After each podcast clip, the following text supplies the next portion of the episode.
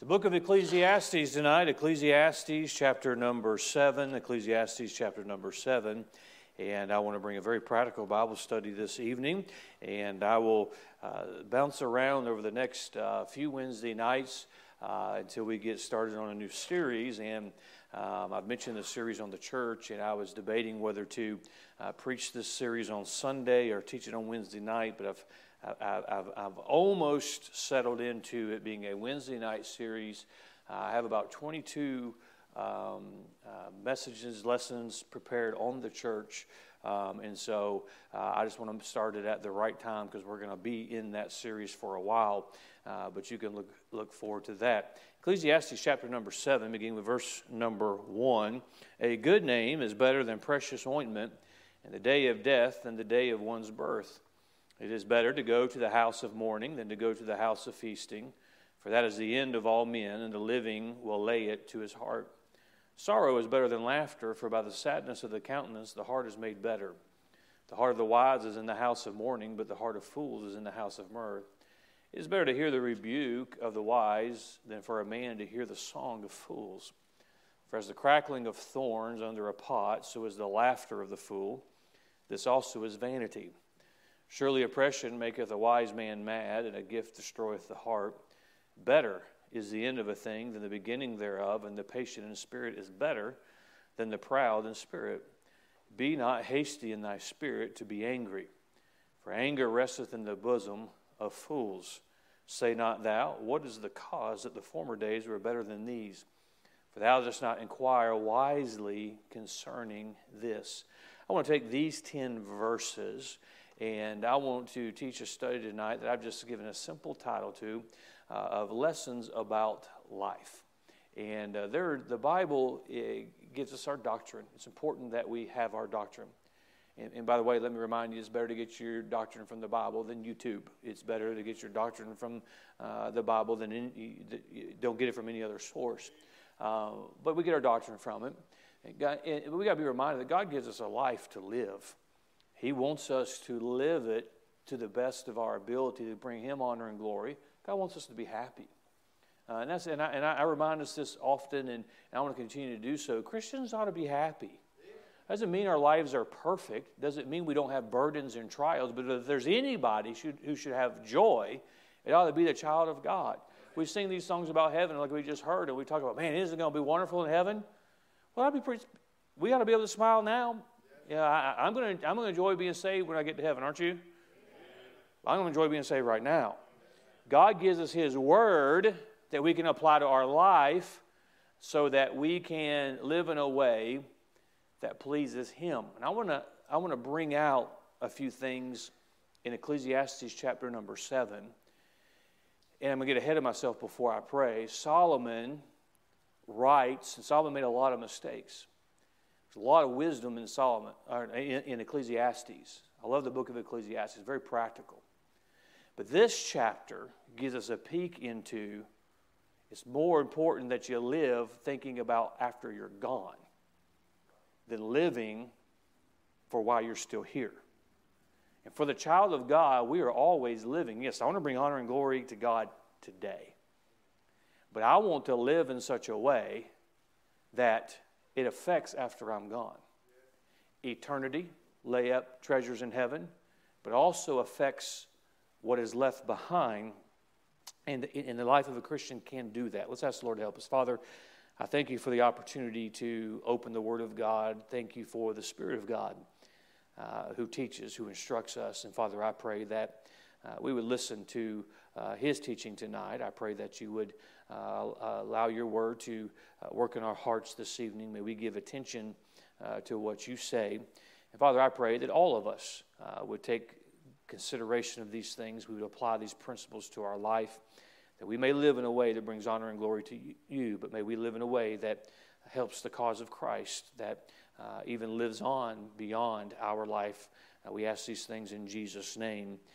Amen. Of course, Solomon is the author of the book of Ecclesiastes. Solomon, the uh, wisest man, was also a very foolish man. Uh, the wisest man, the wealthiest man. There's much to learn from the wisdom of Solomon. There's much we can learn from the mistakes of Solomon as well. You've heard the old the, the, saying that you probably heard from the time you were a child. You know, you need to learn from your own mistakes, and we do learn from our own mistakes. But I like to learn from the mistakes of others more than I like to learn from the mistakes of mine. And God recorded for us uh, some the, the, the positive things, the negative things. And Solomon gives a lot of practical wisdom in the book of Ecclesiastes. I would encourage you, uh, of course, to read through the whole Bible, but don't don't underestimate the importance of the book of Ecclesiastes can play in your life on a day to day basis. There's a lot of practical wisdom in the book of Ecclesiastes. We get to chapter number seven. And as I've already alluded to the Bible study tonight, Solomon is going to give some insight into living in a way that affects after the Christian is gone. And if we're going to live in a way that affects the cause of Christ, I, I hope you want to affect the cause of Christ. I want to affect the cause of Christ. Uh, long at, I, I, am, I, am, I am wanting to leave something behind while I'm laying something ahead. That's just something that's always on my mind. I want to leave something behind while I'm laying ahead. And I do want to lay up treasures in heaven. I want to meet people in heaven because uh, of, of God using me in, in, in my efforts. But I want to leave something behind as well. We need to think in that regard. So I've got six statements I want to make, six things I want to bring out, uh, some lessons about life um, some things that they are just the facts of life. They are just uh, things that as we live, uh, we ought to consider. Now, look first of all at, at verse number one. A good name is better than precious ointment. A good name is better than precious ointment. The Bible talks much. The book of Proverbs speaks of a good name. And I want to say, number one, uh, uh, first lesson about life that we learn from Solomon in chapter number seven is prioritize your name. Prioritize your name. Now, there's a lot of bad teaching in general, but there's a lot of wrong teaching on what it means when the Bible talks about having a good name. So, I'm going to tell you very quickly and practically tonight what it is not talking about when he talks about having a good name. A good name is not reputation. It is not reputation. I'll prove it. When does Paul, the Apostle Paul, have a good name? I think he's got a good name. But when he lived, he didn't have a good reputation. He was hated by men. So, oh, he was beloved. Then how come he wrote half the Bible while he was in jail?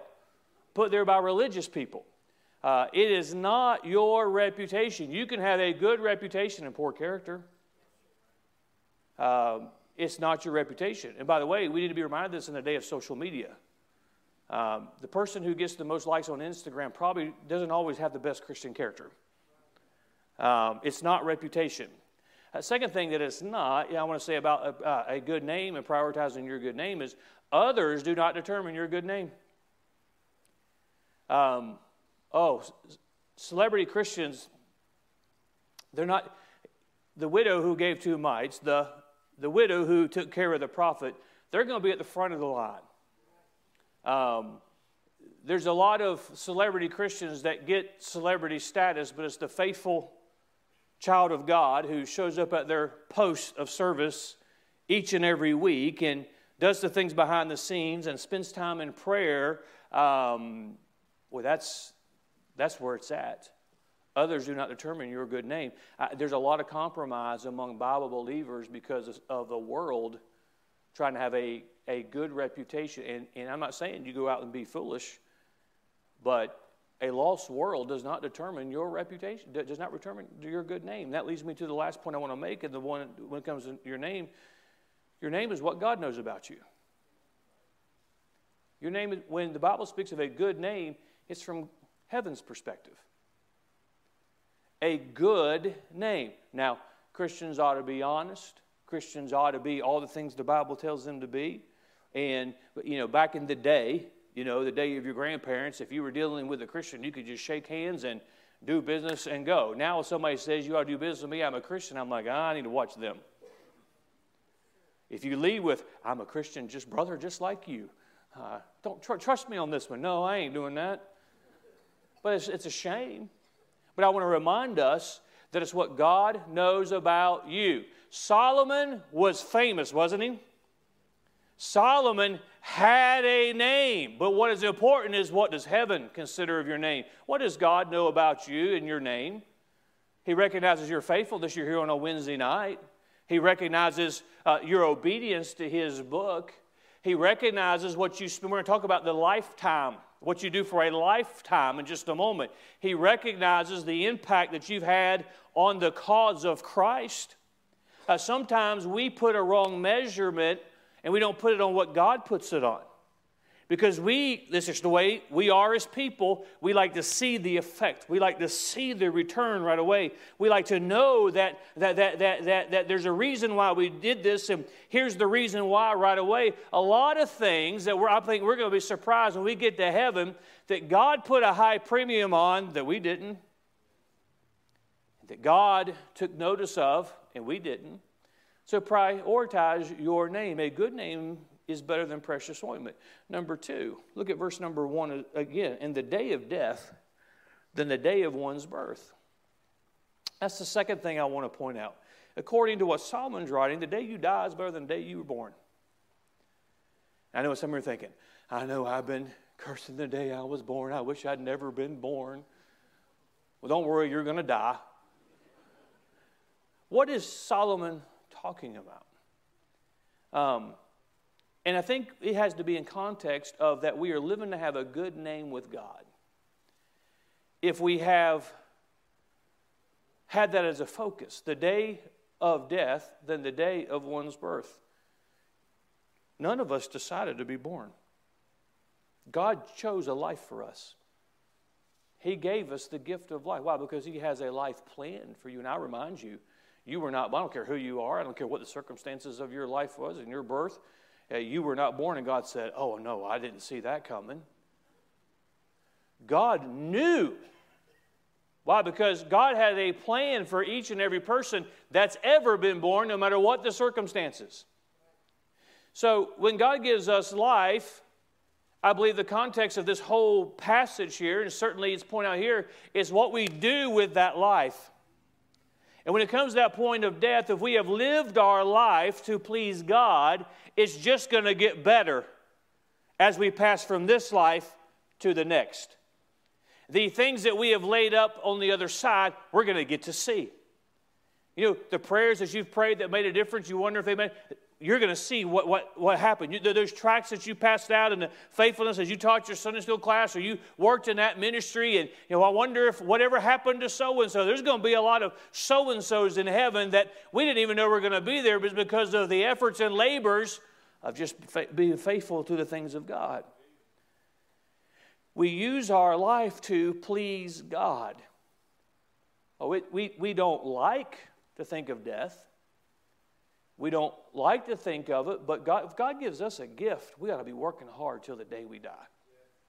We ought to be using, it. and I know as you get older, you have less and less strength. And I'm reminded of, you know, even recently, some of you have reminded me how horrible it is getting old. You know, and, and I'm just going to, you know, when I hit a certain age, I'm going to go jump off a bridge because y'all maybe, so, so I have nothing to look forward to. I used to, side note, it's like, I can't wait to retire. I can't wait to retire. I can't wait. That's what people say. But talking to some of you that have retired, apparently all you do is go to the doctor. That's not a very exciting retirement to me. And so, but anyway, I'm getting off track. Our day of death better than the day of birth. We have a life to use for the Lord. We have a period of time. And Solomon didn't use all of his time for the Lord. He wasted some time. With a day of death better than a day of birth. We have an opportunity. Uh, we should surrender our life, surrender our time to uh, determine to use it. Our, our children, I would encourage the teenagers, I encourage the children who, the young adults who've grown up in church. God's given you a gift that He hasn't given everybody. He's given you an opportunity to use your whole life. Use your whole, you don't have to, well, I've got time. You don't know how much time you have. I wonder if somebody like Solomon gets to the end of his life wishes he could go back to a younger man and redo some things because that time goes quickly. Number three, a lesson of life. Look at me, verse number two and three. It is better to go to the house of mourning than to go to the house of feasting. For that is the end of all men, and the living will lay it to his heart. Verse 3 Sorrow is better than laughter. For by the sadness of the countenance, the heart is made better. Uh, third lesson I want to mention about life out of chapter 7 is this sorrow is a better teacher than celebration. Sorrow is a better teacher than celebration. If we started over here with Miss Stephanie went all the way around the room and ended over here, and we asked everybody in here, do you like to celebrate or cry better? If you're honest and you're not a psycho, you would say, celebrate. Do you like going to a birthday party or a big celebration or a funeral? You like, I almost said a wedding or a funeral, but in some cases that's like two funerals. But anyway, uh, you, you, you, we, we prefer, hey, we're going to go to a feast, we're going to go to a celebration, uh, we're going to go and, and, and enjoy the moment. We enjoy that. There's not, Solomon's not saying there's anything wrong with that. But what Solomon is saying in a comparison is better to go to the house of mourning. You think of your, I can certainly testify to this. You, taste, you can think, look back on your life tonight, and the trials in the mourning taught you greater lessons than the celebration did. And here's, here, here's a lot of good teaching for all of us, but especially the younger crowd uh, th- th- this, this morning if you, or this evening. If you are going to serve the Lord, there's going to be difficulties simply because you decide to serve God. That pleases God when we say, I'm going to serve Him with my life. When these young people, these children grow up in our homes and they say, I'm going to serve God with our life, that pleases God. That's enough reason right there to do it. It doesn't please Satan. Let me tell you who else it doesn't make happy rebels. Does it make them happy? What I'm saying is, you're going to have trials. God purges His children, God teaches His children lessons. I love, don't you love those times in your life when God's just, He's just blessing and everything just seems to be, boy, it's one revival meeting to another and this and that and all these wonderful things and look at all these. But then there's periods that God tests and tries. Ecclesiastes is a good reminder that reminds us that life does that. What is God trying to teach me? You're just alive. Some things happen for all of us. But there are things that we learn. So I'd say all this you can't avoid it. You shouldn't try to avoid it. When you go into it, say, What God, I'm in this. I, I, don't, I don't know why I made this conscious decision. And I can think back to when our daughter Amanda was, was in, in and out of the hospital and all that. I made the conscious decision God, I don't want to be here. But since I'm here, I want to learn, and I have to be here, I want to learn everything that I can learn from this. Because it's a teacher. I don't like those lessons. You think back to school. Can y'all remember school? You remember those one room schoolhouses that y'all were in? Remember that? Remember your last day of school in sixth grade? Y'all remember? Y'all, y'all remember back, back then? Tony Warren went to school with Laura Ingalls. Did y'all know that? I can, I can think of this. I could take a test and then a week later, I wouldn't remember any of the right answers. Because I wasn't studying to know what I was studying to pass the test, so I don't ever have to take this again. Can I get a witness out there? I can remember some of my wrong answers. Because the red X why is it that these teachers who are so sweet and dainty, when they write normal, it's just this, but the X's, you can just see the anger and you can just see the, the frustration and the, that X doesn't say my answer was wrong. That, that, that, that X says I'm a disappointment and a failure and all that. I mean, that's what that's, you can just sense it. Um, I'm finally letting that out. So, well, you have to well, what's the right answer? Well, if I knew the right answer, I would have put the right answer down. So, what do I have to do? I have to go back and learn what I should have learned so that I can know the right answer. Life is that way.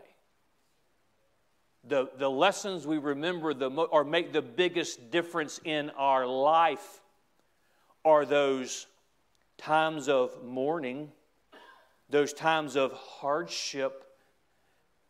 I like to celebrate as much as anybody else. But you, just be honest, we don't learn what we should learn. If it was one party to the next party, to the next celebration, to the next celebration, we enjoy that, and when we have those times, enjoy them.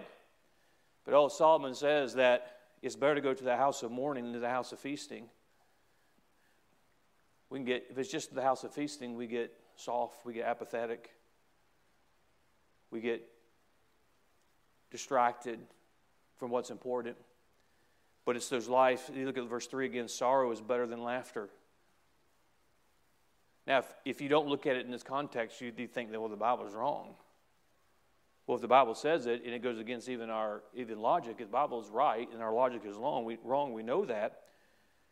For by the sadness of the countenance, what does the Bible say? The heart is made better. Do you want a better heart? I hope you do. When our heart is more tender to the things of God, God can do more with us. When God has our heart, when our heart, let's think, you know, let's be honest. We know we ought to pray, and I believe we're a praying people. But when there's sorrow, we pray in a different way.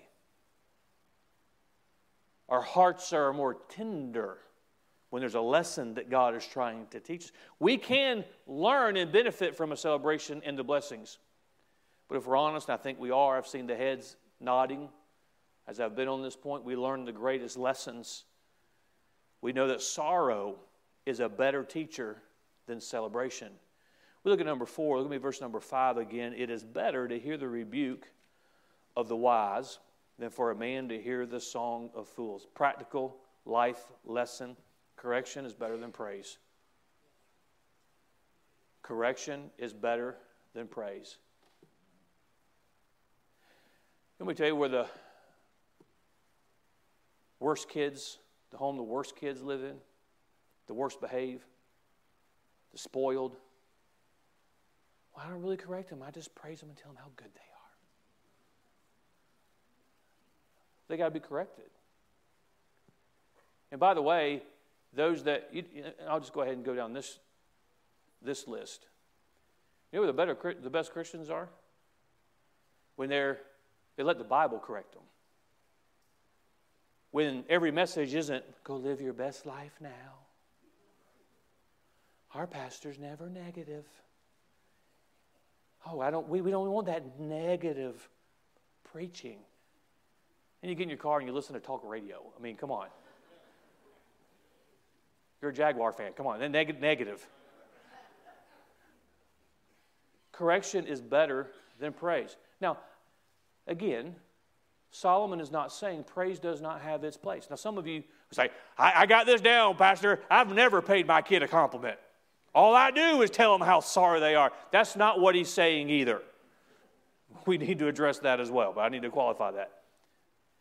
Not saying that praise does not have its place. And part of it is discerning as a parent, if you're a parent, your kids are when, personality of the kid, all of that. But what we're being reminded of, that it's important for us to be right then feel good about ourselves. We live in a society when we have politicians who put in legislation that's more important for people to feel good about themselves than it being right. We live in a society in our education system well we don't want to we don't want to we have we have sports where they where they don't even keep score because we don't want somebody to feel like they lost. Well, score more points than the other team and you won't feel like you lost. It, it's, it's, it's crazy. But then we get to what's really important. We get to spiritual matters we get to the church house, we get to the local church, and we'll get mad at the Word of God. We'll get mad at a pastor who preaches the Word of God and it corrects us. Can you believe that pastor told me I was going to ruin my life if I left the things of God? Who does he think he is? Again, I use my doctor illustration. You leave the doctor's office. Can you believe that doctor told me that if I don't stop doing this and this, I'm going to die? Who in the world does he think he is? Yeah, test, test him on that. Go ahead. Correction. If you, and there's a generation of rebels who grew up, and I only mention these things because, because with technology today, they're right at our, they come to us. They grow up in homes with, and I say this for the benefit of the parents who are still here in, when your kids are grown. They grow up in our homes and they rebel against God. And they have parents that corrected them. And I have PTSD because my mom wouldn't let me go out on Friday night with, with the rest of the crowd. No, you're a rebel. You're a rebel. But let me remind you, I say that for the benefit of the kids who are sitting there. If you've got a mom or dad that tells you no, you ought to be thankful for that. You're not now, but you will be if you pursue the things of God. Correction is better than praise. Praise has its place. Praise is a good thing. We all like to get a pat on the back, don't we? Hey, you're doing, you're doing a good job. That's, I would rather operate that way. I would rather, it's, it's, it's, you ought to do both. It can't be all the time praise, praise, praise, but it can't be all the time correction, correction, correction. I see Doug sitting back there, and it made me think of this illustration. I coached Doug in basketball, and I coached his younger brother, Donnie. I could push Doug's buttons in a certain way that I could not push Donnie's. And completely, they're both competitive, but some take it to another unhealthy level. You can figure out which, which ones that are. There's praise, and there was a prodding. There was a, it's even more so when it comes to relationships in life. It's even more so when it comes to the things of God. You know why some people don't read the Word of God? Because it corrects them. I, we should be bothered if we can read it and it not correct us. Why isn't the Spirit of God speaking to me? Why isn't? Um, when's the last time that you I'm not going to even ask you when's the last time you, you come to the altar. I'm going to ask you when's the last time you felt like you should come to the altar. It's the correction. Number five. Look at verse number eight. Better is the end of a thing than the beginning thereof. And some of you are thinking, like this message. I just put it out there for you. And the patient in spirit, right back at you, is better than the proud in spirit. Be not hasty in thy spirit to be angry, for anger resteth in the bosom of fools. We look what it says better is the end of a thing than the beginning thereof. Finish is more important than the start. Finish. We don't take time to know, to be reminded of the grace of God as much as we should. God's long suffering with us. Why? His grace. He, he, we all fail him. Since the day you got saved, whether it's been a week, within the last year, as some of you have been saved in the last year, or whether it's been 50 years, you've stumbled in your Christian walk. God didn't pick you up and take you and cast you aside. Aren't you glad that God doesn't treat the Christian that stumbles and falls like other Christians treat the Christian that stumbles and falls?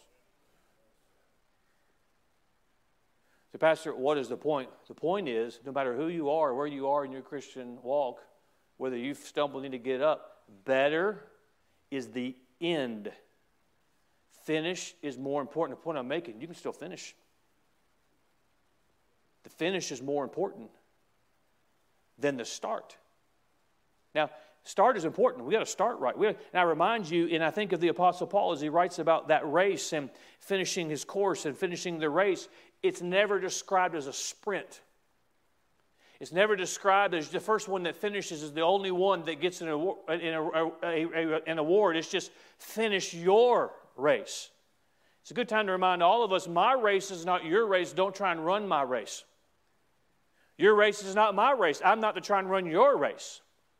If you finish your race, you'll get the same recognition by our Savior as anybody else who finishes their race, whether you're a pastor or whether you're, you're an usher in the church. If that's what God has chosen for you, number one, that, that's just as, as important for you to serve God that way as the pastor does. And if you finish serving God, let me tell you what you get when you get ushered into heaven. First of all, that thought itself is something to, to behold. But to hear, well done, that crown of righteousness, well done, thou good and faithful servant. Well, I wasn't a pastor. I just, you finish your course. The Bible talks and talks and talks and talks about finishing. Well, I, I spend half of, not half, I don't know how much. I, I spend a lot of my time as a pastor, a lot of my responsibility of, of, of encouragement and, and cheering and, and you can do it. And I just stumbled. Okay, get back up. I've stumbled you know, this many times. Well, a, a, just man falls seven times and rises up again. Get back up one more time and, and keep going. And, and, and well, I don't feel like, well, don't do that and do this, serve in this capacity over here. But finish. Because better is the end thereof than the beginning. Finish is more important than the start. Start right. Our kids, you teenagers and children, you got a great opportunity to start young. And with the context of this, living in a way that you're laying up treasures, but you're leaving an impact behind, you've got a whole life to make that impact. You've got a head start.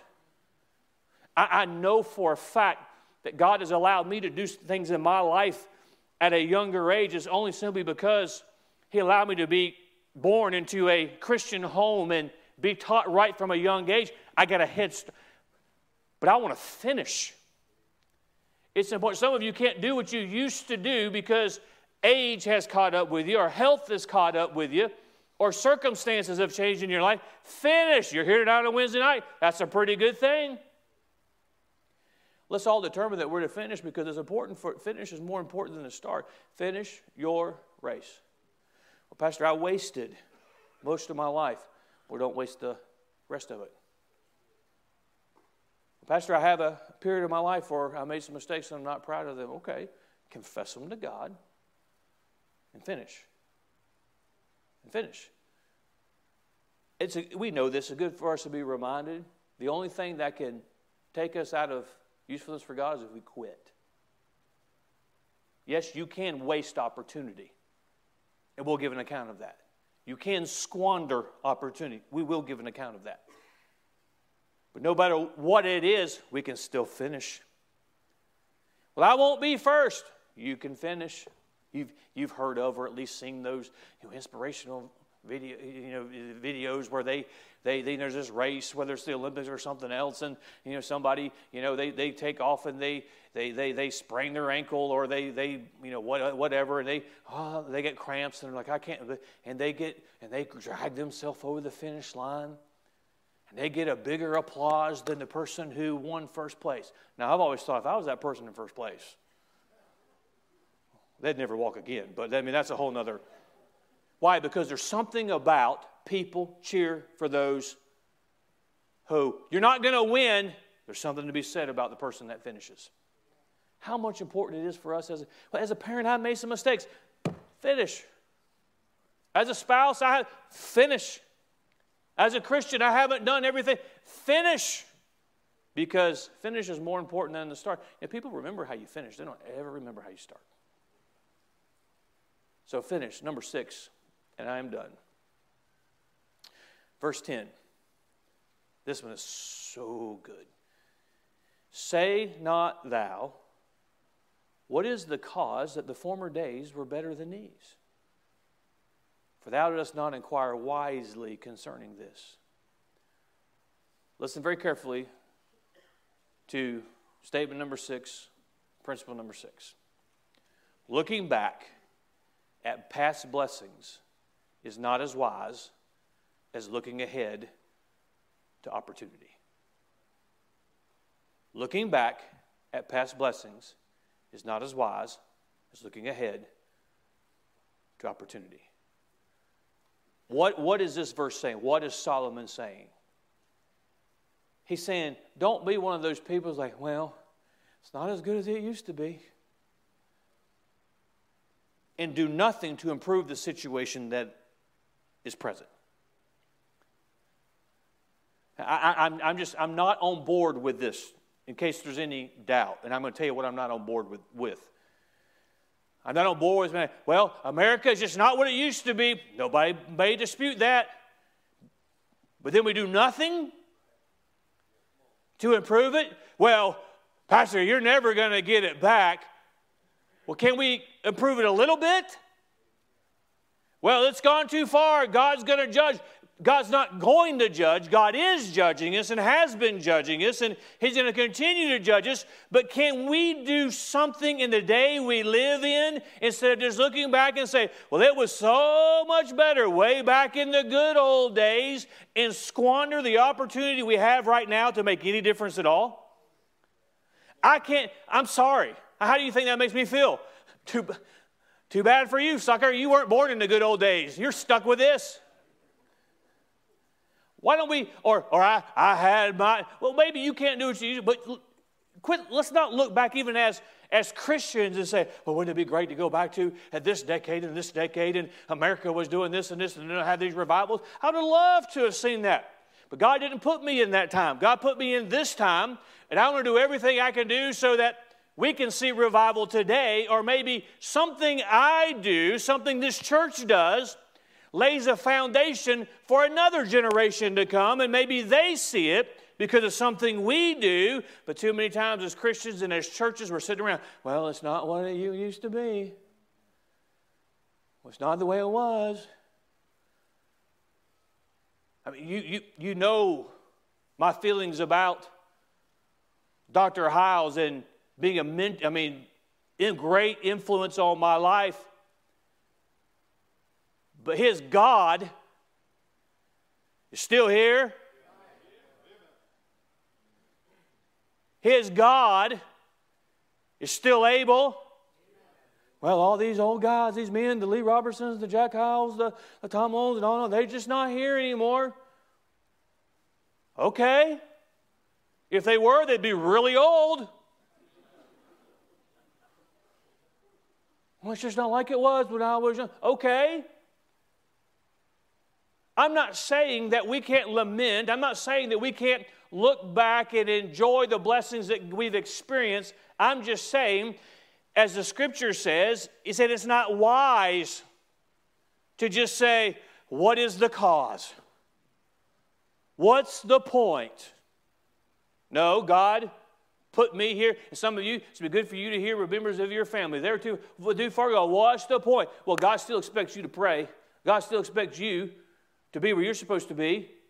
Because there might be somebody else that watches you, somebody else that you impact. Well, we, I mean, good night. Look at the things that are going on in Jacksonville, Florida. It keeps getting bigger and bigger and bigger. And, you know, what are, what are we going to do? I don't know, but why don't we see? Well, it's just not the way. However many, and when we, when, I know when we first moved, when I was a kid, we first moved to Jacksonville. There was a, there were churches everywhere that were thriving and and and soul winning and and and you ran into them all the time. Now you're out and they're like, y'all still do that? Well, the answer is yes. Well, back in the day when there's a, okay, well, that just puts more responsibility on all of us. Um, looking back at past blessings is not as wise as looking ahead to opportunities. Well, I, I, I Uh, you look at the day we have in our country, it's, it is a troubling day. And you can, as I've heard over the last two years from all different groups of people, this is the, the most pivotal point in our history. And that's an instant reaction, you know, with everything that's going on and all the shutdowns and the election and this and that and uh, the evil and wickedness is just out front. And I say to that, maybe. There's been a lot of pivotal days in our country before.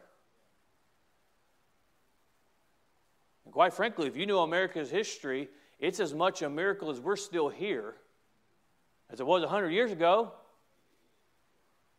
There's no logical explanation that we are still the America that we are, other than God. And I know we're not living, and some of you, and I thank God for the faithfulness of the older generations in this church. But I want to challenge you tonight as we close. I know we don't live in the days where you walked in the snow uphill both ways to school. I know we don't.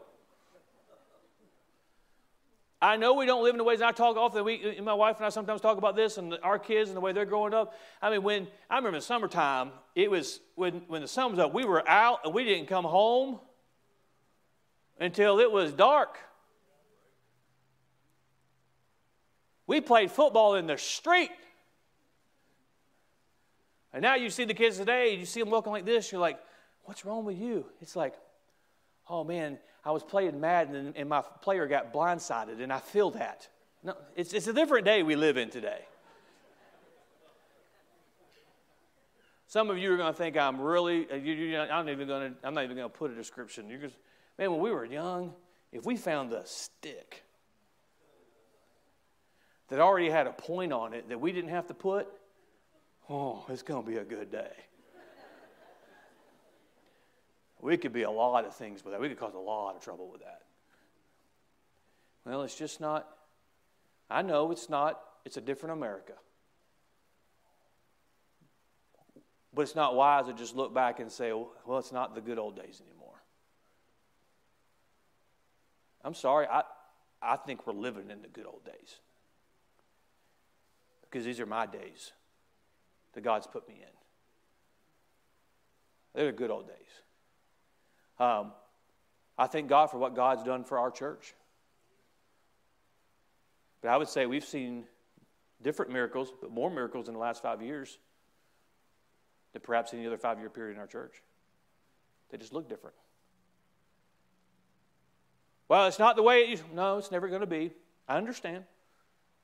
We all have those things that we get attached to through the years, and I know that. But these are the days God has us in. And I think we can make a great difference in the day we live in. Looking back at past blessings is not as wise as looking ahead to opportunities. All those days were better. Solomon said that's just not wise. This is just practical life living as a Christian. Let's all decide to finish. Christian, decide have a more, more of an interest in what God thinks about you, you than this world thinks about you. Hey, let's let's use the life from the day of our birth to the day of our death, that time. Let's use that to make a difference. If you're going through a hard time right now, and sometimes we say that as preachers and we say that as Christians, we're going through a hard time like it's a 24 hour period. Sometimes these hard times come and go. Sometimes these seasons of hard times last for a long, long time. What is it that God's trying to teach or will teach during that time? Pastor, can we just have it? And that, and, and that just perfectly illustrates one of the issues, one of the problems we have in our country. The times have been too good. Because you learn lessons through tough times that you don't learn through prosperity. You know, the greatest generation, you ever heard that term? How many of you are in the millennial generation? That wasn't that moniker wasn't tagged to you, just, just so you know. What I'm saying is, when you have to go through tough times as a nation, as a church, as a people, as an individual Christian, God teaches you things. If you're in a tough time tonight, let God teach you. Don't get bitter, don't get angry.